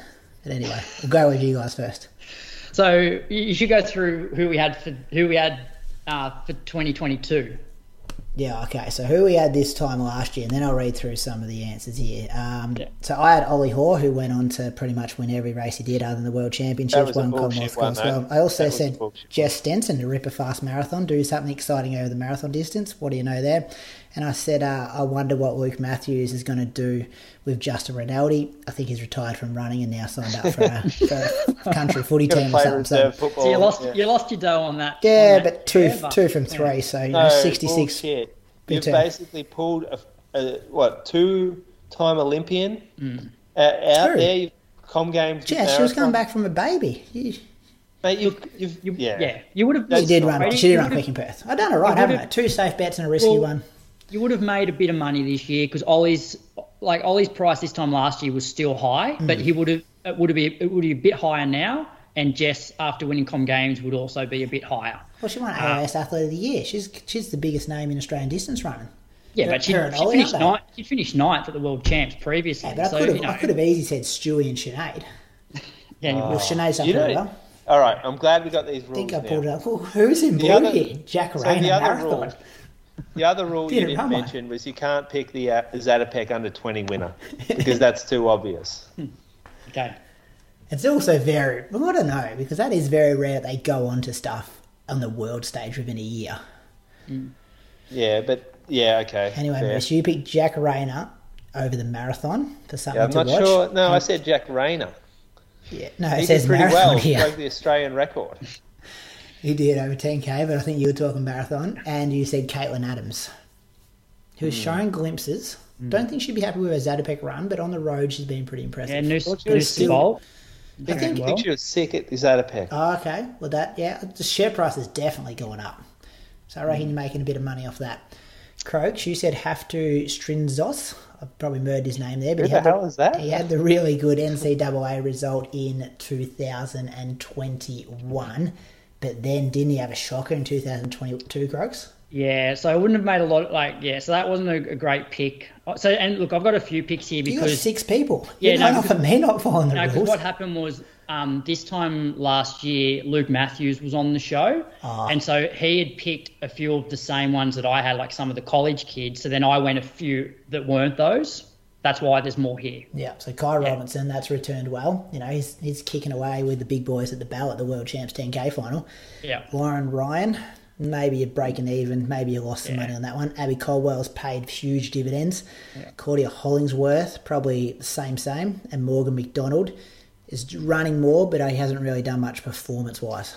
Yeah, Morgan broke the New South Wales 3K record, broke Benny Saints 3K record this year. He did run like 13, 16 as well for 5K. It just got Uh, lost in the wash a bit, didn't it? Well, thir- oh, 13.20, I think, but Was he it? ran Okay. he ran 7.39 for 3K. Yeah. Just getting down there. So, Showed some glimpses of his old self. all So, right. I want to hear what Moose has got this year. Yeah, well, I'm going to start off uh, with hearing you blokes. No, no, I'm going to start off with my female because I haven't landed on my male yet. So we're going to pick one man, one lady only. I don't want to hear two names out of your mouth, Brady. I've got three women, no men. No, written no, no, here. you don't. I've got to think of a man. got- Yeah. You've got you've got one woman and one man. Okay. I've got one. Yeah. All right, all right. So the woman is Amelia Mazza-Downie. Stock price in Australia pretty low right now, considering sh- she's only run the Zatopek 10, where she came fourth, I believe. Uh, fourth? Yeah, fourth. I think it was. Um, coming back from the US, uh, where she was at, I think New Mexico.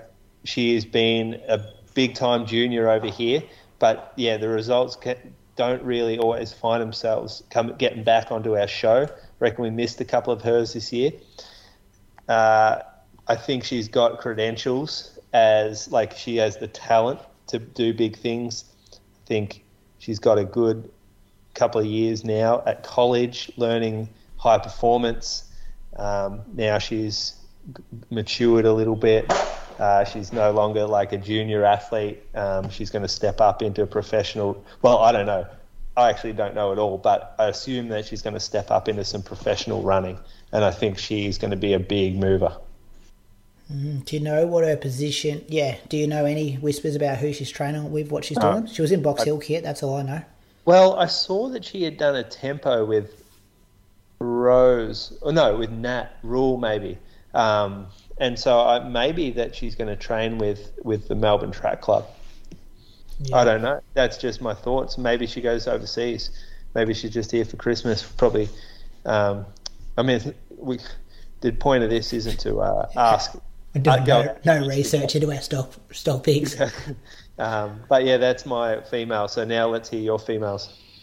Correct. So you Go got Brady. Go Brady. Yeah, well, I had Caitlin Adams because I think she's almost mirrored what Leanne's done.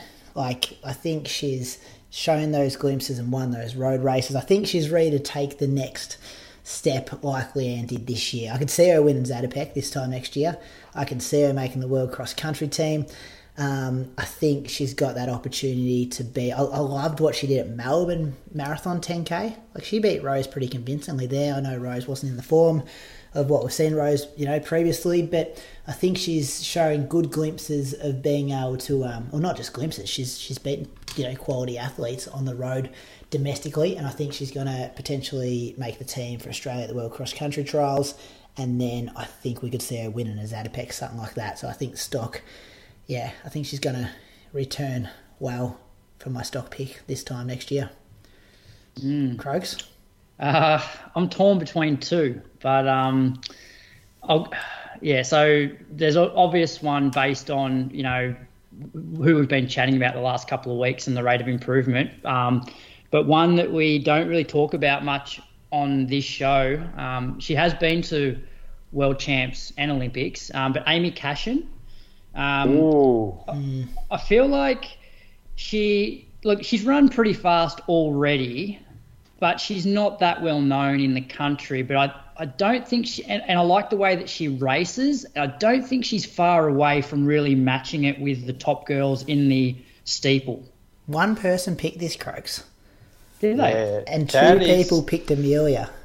Moose? Okay. So you guys have gone very niche here, but people, that, that you're on the people's radar. Well, my other one was obviously like Leanne, um, but I'd, uh, yeah, but I'll go Amy just because um, you know she's, I guess stock price is solid from what she's already done, but I feel like she's not far away from maybe being a bit of a a name out there. You know, seven people voted for Moose in this category. There's a lot of more. There's a lot of Morgan McDonald. There's a lot of Pete Bols. A bit of Seth O'Donnell. There's a bit of oh shit. There's a few Toby Mendes here. Brady, you had seven vote for you. Ten voted for Toby Mendes. Oh, did you? Did I? Did anyone go Caitlin Adams with me? Where's Uh, the C? Oh yeah. No, Is- oh, there's one Caitlin. what This is hard when you only get only get one, like one guy and one girl. Who's, Oh, your, there's another Croaks and Croker. Oh, So yeah? that's four. who's your boy Moose? Um, Seth O'Donnell. Oh yeah. So Seth O'Donnell, stock price pretty low after cross country's ended.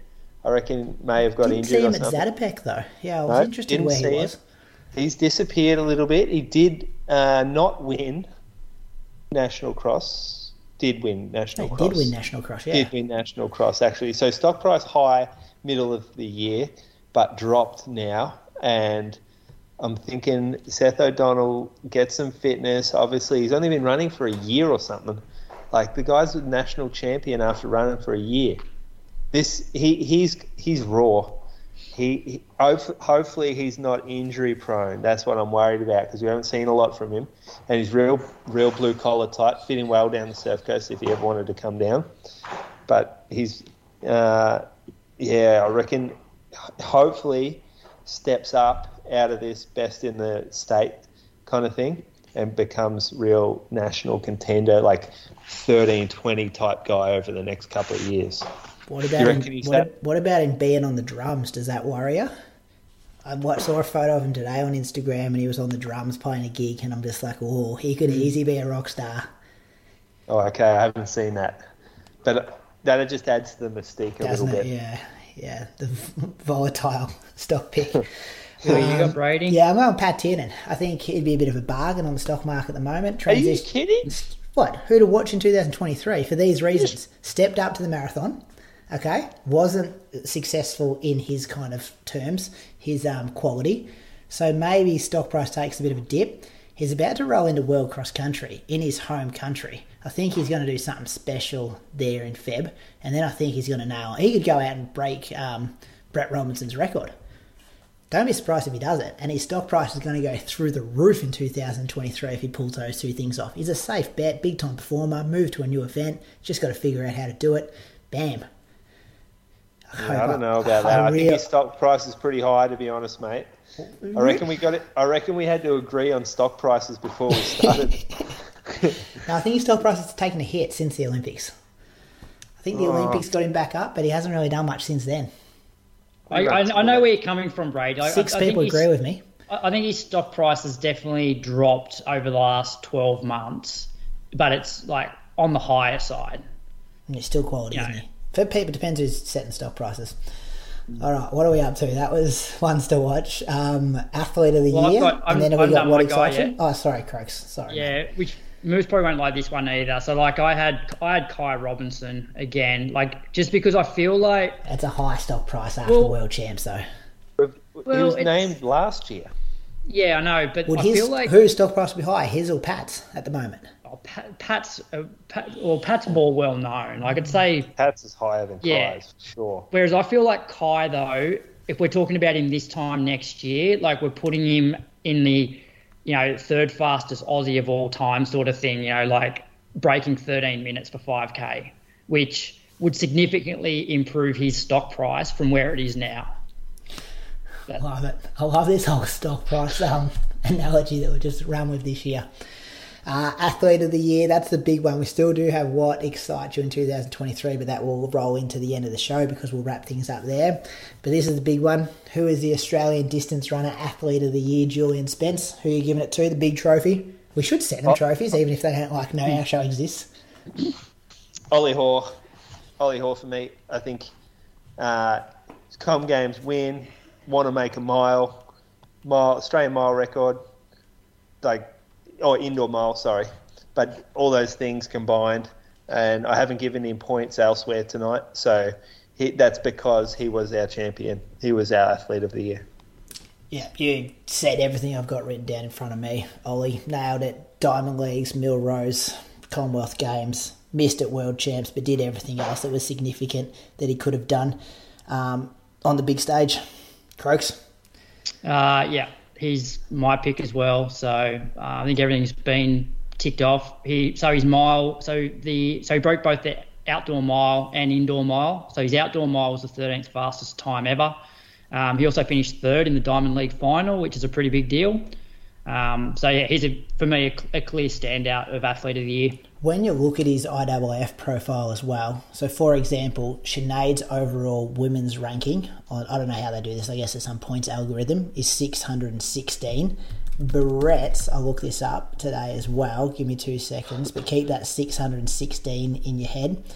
Brett, so maybe it's different because they're doing marathons, and he's just a um, Brett's is 486, his overall distance running ranking, but Ollie Hoare is something real standouty. I've got it coming up right now. My internet's loading for me. Well, it'd be like top third 30 or, or something. fourth or something. Nah, it's 67, but his men's 1500 meter ranking is fifth. But that's 67. Like he's yeah, he's smashing other people we're comparing him to. So that's taking into account everything. Like that's taking men's marathoning, half marathon, 800. I, I assume that's even like sprint, wouldn't it, Croaks? Uh, yeah, it's everything. It's, yeah. all, it's all events. So every single, would it be field as well? Uh, yeah, yeah. Current, yeah. He's a 67th best athlete on the planet. Mm. Um, so that was good. Do we, we've wrapped that up. Congratulations, Ollie. We'll send you something in the mail. Yeah doesn't know we exist, but we'll send him something. uh, let's go away with what excites you for 2023. Surely I was allowed to pick more than one thing for this one. I've got a few dot yeah. points here. Go on. Uh, well, cross country, obviously, coming to Australia. Who makes the team? How we go as a team? How it is. Um, or who rocks up otherwise in other um, countries' teams. I think that's going to be interesting how we kind of handle that as a country. That big meet coming to Australia. Jess Stenson, hopefully she enters a flat fast um, marathon where she can get male pacemakers a long way. How fast can she go? I know what marathon she's doing. Do you? She's doing that 10k down your way, isn't she? That 5k as well? 5 or 10k? Geelong next week? Uh, yes, 5k. Is it flat and fast? Which marathon she's doing? Actually, no, I don't know. That's a lie. Yeah, I know a couple of. I, I, know some other ladies which marathons they're doing, but I don't know hers. Do you know Ali's? Because she was one I was going to bring up before when we talk about stock prices. People are sleeping on Ali. I do know Ali's. Um, I you, do. You better but not I, announce it here. Yeah. Wait till yeah. she does it on Instagram. It's her thing. It's yeah. her thing. Yeah. Um, what excites me is women's marathon running because listen to these names, boys and um, boys and girls, whoever's listening to this show. So you got Sinead, you got Ali, you got Lisa, you got Eloise, you got Jess, you potentially got Millie. Haven't seen her race for a long time, but when she runs marathons, she usually gets it right. And you got Izzy. You got Lisa? Did you say Lisa? Said Lisa. Yeah. So that's like eight people potentially trying to fit into three spots. For maybe they don't care too much about world champs next year, but they need to hit a time to go to the Olympics the year after. Mm, like, it's going to be it's going to be a big first half of the year because I reckon all these girls are doing one first half. Yeah, right. So and Chase, and hopefully, I think they've looked at Sinead and think you, you need to hit a fast time, don't you? Like because it's it's two twenty six, they can all run that. So well, now there's only two spots really available. Like yeah, wow, yeah, you can't see three people. Wow, you nearly I don't know. Be hard to see three people going quicker than Sinead, wouldn't it? So Sinead's probably got one one locked down. Well, I, I don't think anyone goes quicker than Sinead. But it, that's what I'm saying. There's two spots available. Sinead's locked one up. Mm. Locked it up. Yep. I've got Stewie. Can he finally get that Australian 5K record? That's the one he hasn't got. Can he get that one off Craig Mottram? Um, Jack, like I think we start seeing him in the lead packs in big 5, 10K. I also want to see him do like big international half marathons. Um, and then obviously a lot of people writing in about the Bendigo Bats. Can they go bat to bat in 2023 XCR season? that's my five things that excite me in 2023, fellas. What do you got, Moose? Well, World Cross. I want to see. I want to see everyone come out here, stick around for a bit. Be cool to see him come a couple of weeks early, get some course records around the place. Uh, heard a little whisper one of the groups might be coming down the surf coast to base themselves. Oh, really? What very, country? Very, very quiet whisper. Um, I don't know if you know. Uh, it's too too much of a whisper to mention. Um, and then the women's marathoning, of course, first half of the year. like it's going to be on. There's going to be a marathon every couple of weeks, I reckon, where there's someone going large in it. yeah, I don't think anyone beats Sinead's time, but how many get under 226, like you mentioned, that's very exciting. Um, uh, yeah, that's that's me. I reckon that like that's where I'm excited. Croaks, where's your excitement? Uh, yeah, I'll go well cross as well. Um, we I don't know if we mentioned it. We've, we're booked in. We're booked a farm, so we're staying up there. Uh, so that one uh, next year, just like we've always chatted about the marathon, but just people like positioning themselves for Olympic selection. So you know, running fast times over all distances and getting points to to um, get on the team. Um, really excited to see how Stewie and Ollie go, um, whether they can get over the top of Jakob uh, in the 1500 this year, because like they're, you know, they've been knocking on the door for a couple of years now, and hopefully they both stay healthy and, and injury free. Um, so there are a couple of the things. Moose making his uh, return to the marathon, head to head with Matt Fox. That's going to be a highlight in the first couple of months. We are riding that, aren't we, Croaks? We are. Next nine weeks are dedicated to that. You blokes know I'm rocking up and just going to jog 220, right? Yeah, Yeah, that's yeah. I, that's my worst nightmare. I put in like 16 weeks worth of work coming off PBs over every other distance, and you'll jog it in. Nah, I'm jogging, but it's I don't. You guys are getting excited for nothing here. And Brady, I'm looking forward to seeing you nail one as well, mate. Oh, did I tell you that Chicago thing was like filled like six weeks ago? Yeah, I saw that message as well. So Thought I was going Like- to that race. it'll, it'll hurt to be the slowest marathoner on the on the podcast, but I'll be happy to see you nail one. Let's not talk about me and marathons for a couple more weeks yet, I reckon. That's the show, boys. That's the year. Thank you for joining me most weeks. I know I was away for a few there. Thank you to our listeners. I know there's a lot of running podcasts out, out there now. When we started, there weren't too many. But now there's a few uh, in the same market, and thank you for tuning into ours. Um, I think we hit something like 6.2 millionth download this year, or something like that. It's, it's in, yeah, we've got uh, still rising, still growing. Thanks for sharing it to the people you share it to, and support us on Patreon to the legends over there that keep the lights on. Never would have thought we'd be wrapping up 2022, still doing this on a Monday night. So we're grateful of your support. What's coming up, boys, between now and next week when we do it all in 2023? Well, um, I just want to shout out to Zach and Newman for the, the year. Oh, He yeah. is he is a behind the scenes legend of the podcast. We we don't talk about him enough, but he he gets stuff done for us. Uh, he he also comes up with good ideas, and he, he's a good sounding board for um for a lot of your shit, Brady. He'll- Yeah, when I try to come up with ideas and you two don't write back to me, he does. in- he keeps you in line, and he laughs at my jokes. So I am a big fan of Zach. He's done great stuff for us. Um, and yeah, looking forward to the the year ahead. Really. and Ross Pentland. Ross has been writing our show Oh, yeah. notes for it must be four or five years, like pretty much since we started. He uh, he listens to the show on a Monday night, emails us Tuesday morning with all the links that we've talked about, all the things we've discussed, any videos, anything like that. Um, to do a summary of our show. So if you ever enjoyed those show notes, that's Ross doing that off his own back each and every week. So a massive Legend. thanks to him on for you, another Ross. 2022 year. Croaks, what are you doing? Uh, I'm going to head out to group session tomorrow, but I'm going to be uh, collar style on the bike, uh, and then I'll start start jogging a couple of days after that. I reckon. Beautiful. Moose, you tell him what you're doing or just do a shout out to Zaka? Is, ra- is racing. Oh yeah, Racing yeah, tomorrow. Don't know who is racing. So then, will you race? Were you on the five or the ten k That's that long one? 10k. Ten k. What's the field looking like? Oh, I should mention. I should talk about this. Yeah, I tried to link it in before when you were talking about Jess coming. Because if Jess is there, Ali's there, Moose is there, entry We still open. Uh, The bad yeah. boy, So apparently, there's some people going for Zatopek times now um, for next year. twenty so, nine forty five. Yeah, it's going to be pretty. A bit faster than what I was hoping for. I would have liked to be in the front pack, but not anymore. Um, there's at least like there's at least 60 people entered as of a few days ago. So we're getting some good numbers come through, and the more numbers, the more races. So you get your entry, and you don't even have to be an AV member. You can just sign up and run it. You can do invitation.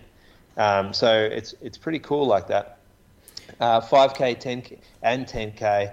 There's um, we don't know if there'll be a ladies only race yet, just because um, like we're getting some fast ladies come in, but we're not sure how deep it will be. So yeah, we'll just see how we go there. It's going to be really good. um, prize money moves or paces? Uh, no prize money, no, no paces. So this is just old. What do you want? Prize money? What for? No, I was just asking to pump the event up or something. Um, so they're going to chase that time with no pacer. What? Uh, Surely. they'll probably bring their own, and it'll be racing. You know, we always get it. We always get the time when we race. That's Mate, how I was is. there, done it heaps of times with you down at that Steigen before it was Steigen Yeah, 10k. and that's some good like- battles. That's how we do it, right? With if you're battling out for the win, chances are you're going to have to run fast. Yeah, well, those guys they're there for a reason anyway, so they're just taking in turns or something. Yeah, no one cares about winning that race Hmm. except, like, yeah, especially um, if they're there for the time. So I know there's people coming from South Australia. Nita's got a crew. Obviously, Jess's crew. Um, I know there's some people coming from Sydney coming down for it, Melbourne. So yeah, it's going to be well attended. Oh, that'd be good. January 8th, isn't it? 7th. Seventh. 8th. 7th. Seven. Yep. Put that link in the show notes too if we can. Ross, thanks for that. See you, boys. Do it all again next week. Chat See you then. later. Bye. Doesn't